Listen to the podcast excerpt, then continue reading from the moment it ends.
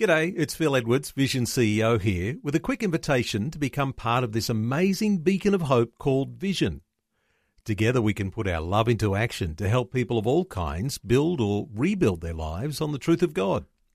Please consider the part you can play during our upcoming Visionathon appeal, remembering that it's your support that makes Vision possible, including this podcast. This podcast is made available by Vision Christian Media thanks to the generosity of our supporters. Your donation today means great podcasts like this remain available to help people look to God daily. Please make your donation today at vision.org.au. Dr. Michael Youssef introducing this episode of Leading the Way called Loyalty in Friendship. Loyalty in eternal friendships causes a friend to be there when he or she has every reason not to be there. Eternal friendships causes the friend to be there when no one else can be there. That is loyalty in eternal friendships. Proverbs 17 17 said it best. A friend loves all the time, and a brother is born for adversity.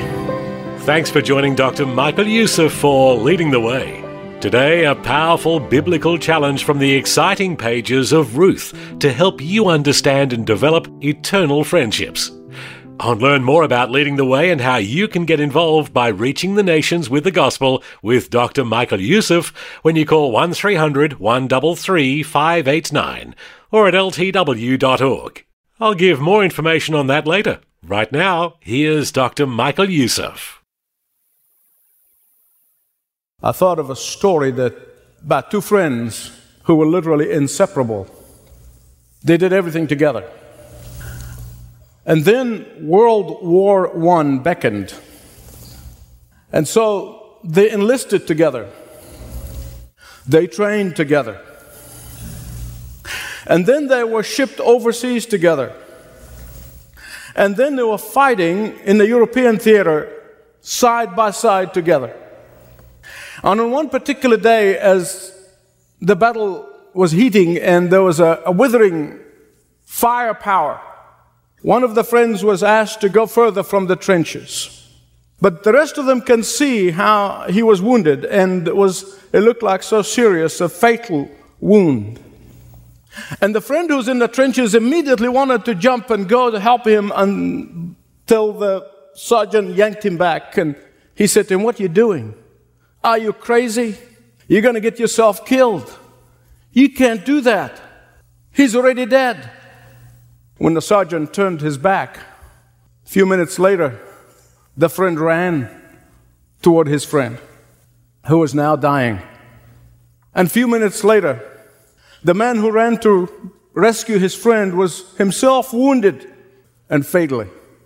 But he came back to the trenches carrying his dead friend on his shoulder.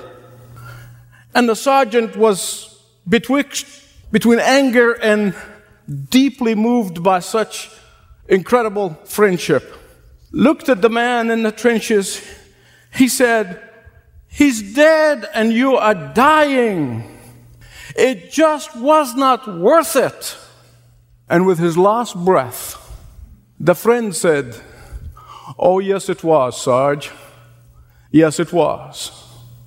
Because when I got there, the last words he said, I knew you would come, Jim. I knew you would come. And he died. It was worth it. Loyalty in eternal friendships causes a friend to be there when he or she has every reason not to be there. Loyalty in eternal friendships causes a friend to be there when it is extremely costly to be there. Eternal friendships causes the friend to be there when no one else can be there. One of the great stories that reveals this rich dividends that comes as a result of loyalty in eternal friendship is found in the book of Ruth in the Old Testament. Let me tell you the story first before I go to the text. The story is simply this way after Joshua died, Israel fell on a very hard time, hard time of their own making. And the reason they were going through a hard time that was of their own making is because they were doing exactly what God told them in the wilderness not to do. God said the temptation for you when you get into the promised land is that you're going to trust in the gods of the fertility. You're going to trust in the foreign gods. You're going to trust in idols. You're going to turn your heart away from me. Be careful not to do that. And that's exactly what they did. And so during the time of the judges, they went through this dark period in their life. In fact, some historians consider it to be one of the darkest times in the history of Israel. The Bible said everybody was doing what is right in their own eye.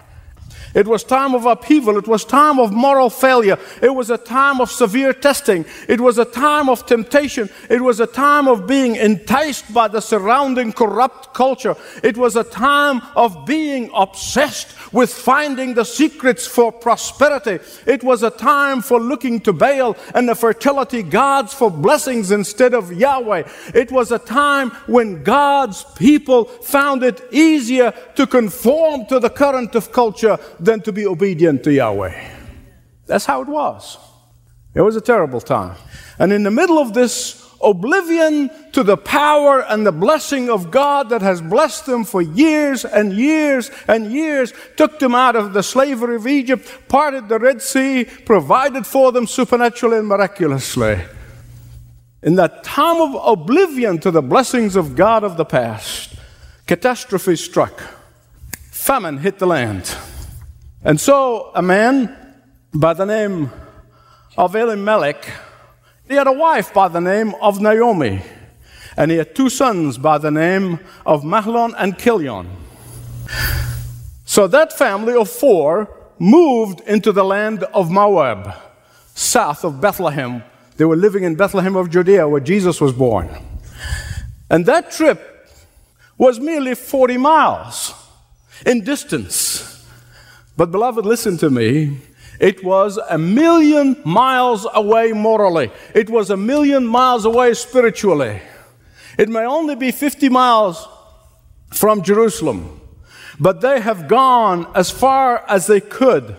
And this good family left the promised land and went to the land of the enemy. This family went from the land of Jehovah to the land of Baal. They went from the land of fellowshipping with the believers to the land of fellowshipping with pagans. In fact, they went to Moab to escape death. They went to escape famine because they thought this is the way to get out there, at least temporarily, in order to survive. But three of the four died in Moab. Elimelech family settled in the land of Moab.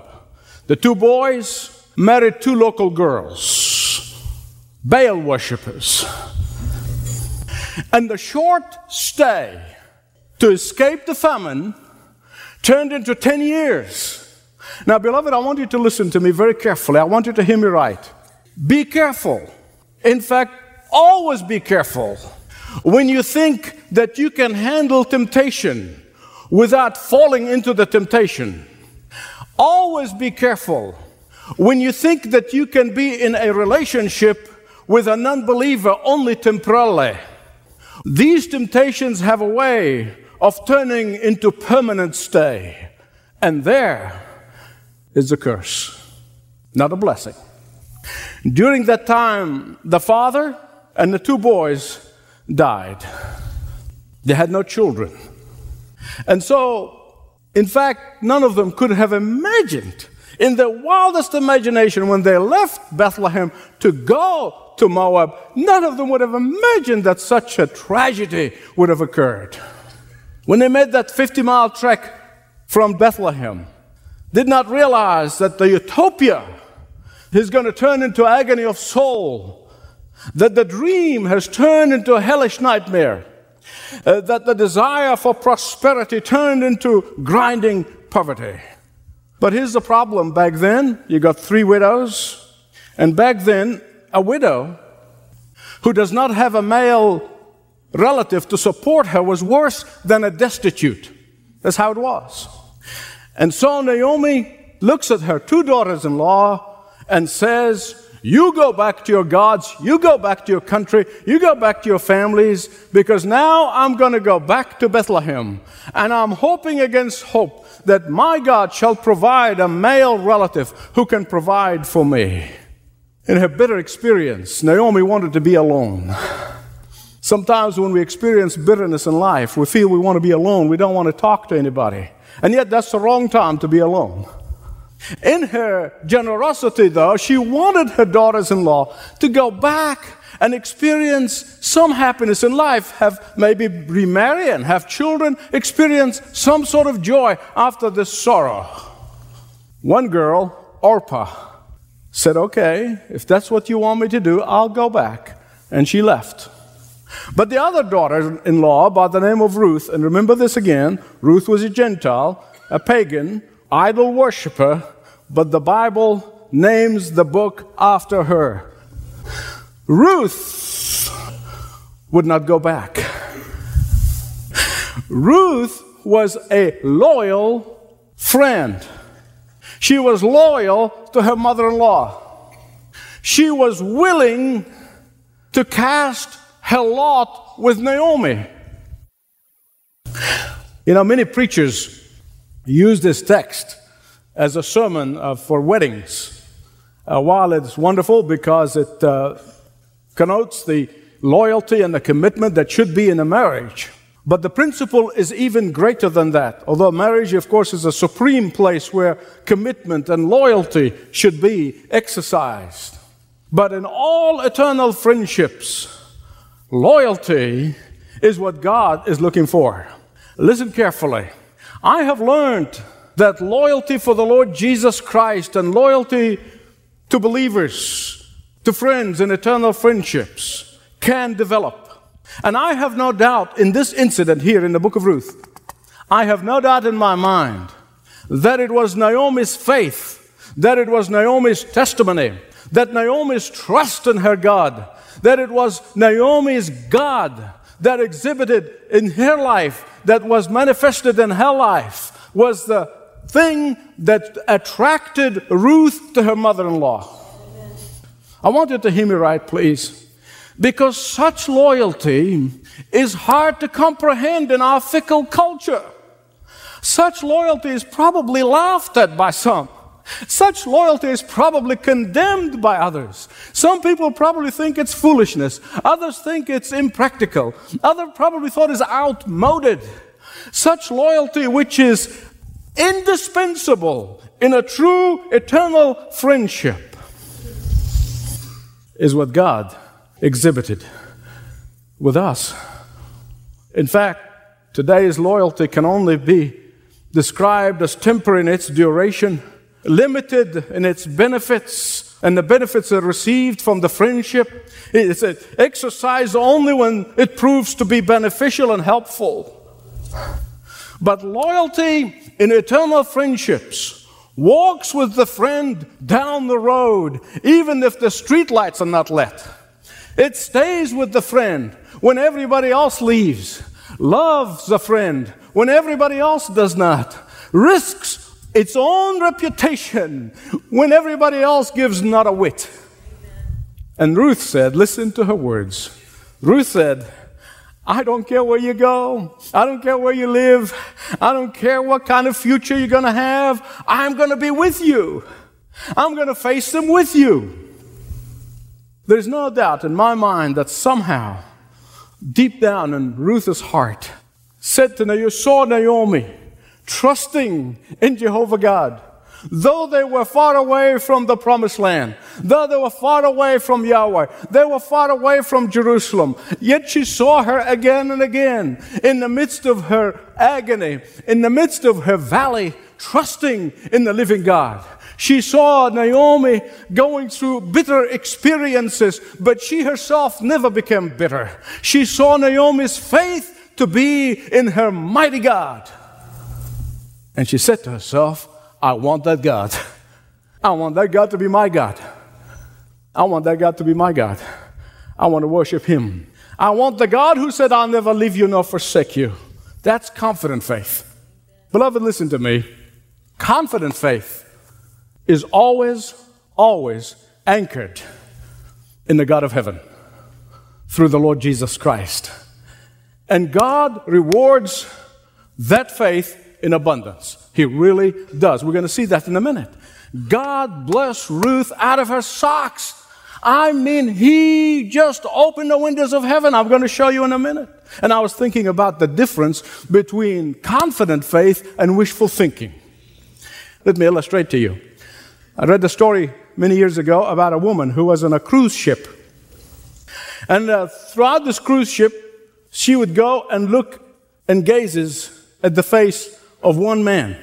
Throughout the trip, dinner time, she'll find a place where she can be looking directly at that man. On the bridge, she would look at that man all the time. Well, after a few days of this, she began to freak this man out. I mean, imagine, oh, yes, everywhere he goes, this woman looking at him. Everywhere he goes, she's looking at him. And finally, he picked up the courage and went to her and said, No, ma'am, do I know you from somewhere? She said, Oh, no, no, no, no. I don't know you. You don't know me. But you just remind me of my third husband. he said, Well, that's nice. How many husbands have you had? She said, Two.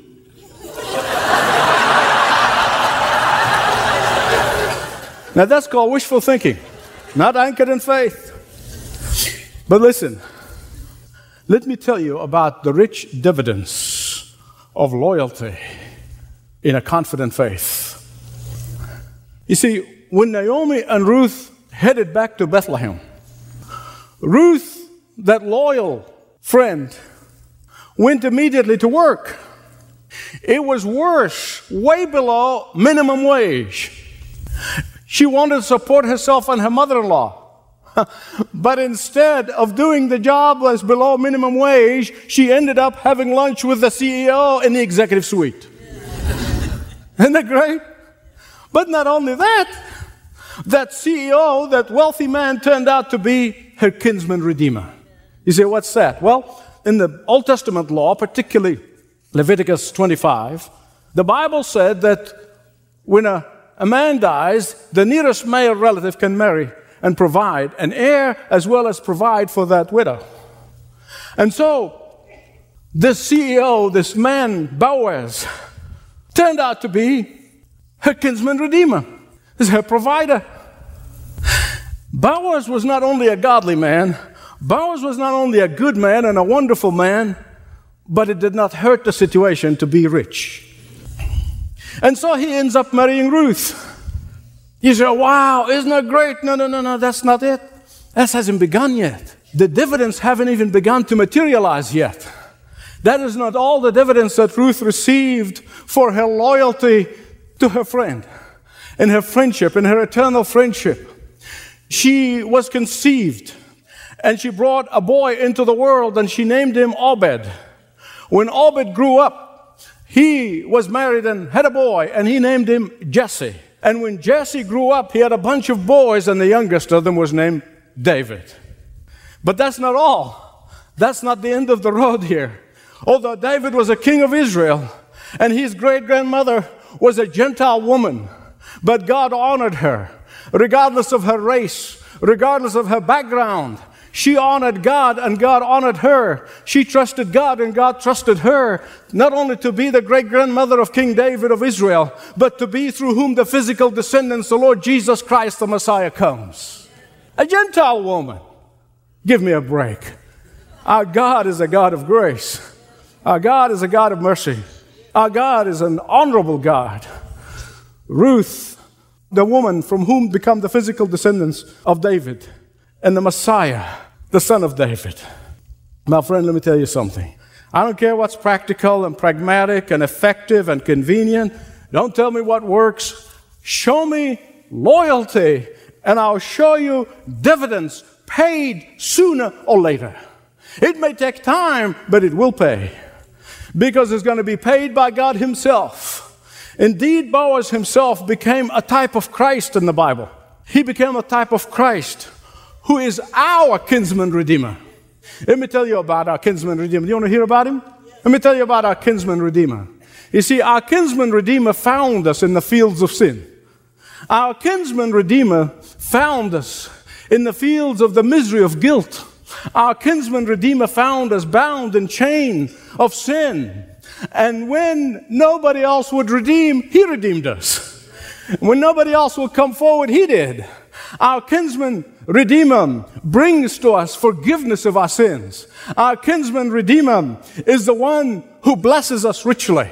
Our kinsman redeemer is the one who never leaves us nor forsakes us. Our kinsman redeemer is the one who provides for all of our needs. Our kinsman redeemer is the one who has us in the very hollows of his hands. Our kinsman redeemer is the one who comforts us with all comfort. Our kinsman redeemer is the one who is our tower of strength in times of trouble. Our kinsman redeemer is the one who is our fortress from our enemies. Our kinsman redeemer is the one whose everlasting arms are underneath us. Our kinsman redeemer is the one who rides the clouds for our help.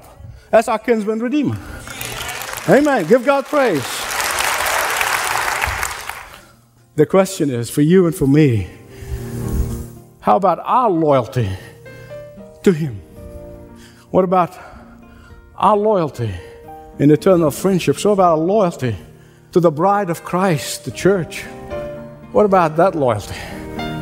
We know He blesses and gives generous dividends for loyalty and friendship. And I want to tell you something. There is nothing will make an unbeliever sit up and take notice than seeing loyalty. You see, Jesus said, That's how they're going to know that you're my disciples. How? By going around and screaming and hollering. No, no, no, no. He said, By having love one for another. That's how they're going to know it. Thanks for joining Dr. Michael Youssef for Leading the Way. If you'd like to learn more about what it means to live a life in Christ, you're invited to speak with one of our pastoral team members. Start the conversation and scroll through lots of helpful FAQs on spiritual life and living when you visit ltw.org/jesus. Vision 2025, our strategic campaign to see 1 million souls come to Christ by 2025. Year 1 and 2 focused on building infrastructure and expanding Leading the Way's reach into new areas with new content and new technologies. Since the launch of Vision 2025, Leading the Way has added new television outlets in key areas around the country. Currently underway is a national television campaign, Finding True Peace. These are spots airing on the top 10 cable networks, encouraging viewers to seek Jesus. As the Muslim population continues to grow within the United States, Leading the Way is actively evangelizing this people group. Plans are to target geographic areas with high density populations of Arabic speaking Muslims. Radio, TV, online, smartphone apps, partner churches, and personnel are being utilized to impact this area, with more to come. Following a study of our effectiveness in the region, Leading the Way hired nine new on the ground field representatives, each perfectly suited to reach Muslims for Christ. The Kingdom Sat stepped up its live programming content, expanded into Australia and New Zealand, launched a new global smartphone app, Apple TV app, and so much more. Working with partners, we were able to distribute navigators into the nation of Ethiopia. This powerful pocket missionary is providing the gospel and equipping new believers for effective ministry in their home countries. With a burden to reach the next generation for Christ, Leading the Way launched Candid Conversations with Jonathan Youssef, targeting 20 and 30 year olds, addressing the most controversial topics of our times. Vision 2025 Pressing toward the mark. Learn more about the worldwide impact of leading the way when you call 1300 133 589. 1300 133 589. You can also look around the interactive website to learn how Dr. Youssef and teams are impacting lives across six continents at ltw.org. ltw.org. By the way, if you found yourself unable to attend in person at your home church, consider joining Dr. Youssef for Leading the Way live at Apostles on most Sunday mornings at just past 10:30 Eastern Time. Start by going to ltw.org and you'll find a link to join Dr. Youssef and the congregation of his church, the Church of the Apostles in Atlanta as they gather together in worship. In fact, you may not realize it, but Christian musician Mac Powell of Third Day is the artist in residence at the church and often leads the powerful worship time. So join Dr. Youssef as he passionately proclaims uncompromising truth on Leading the Way live at Apostles. This program is provided by Leading the Way with Dr. Michael Youssef, passionately proclaiming uncompromising truth.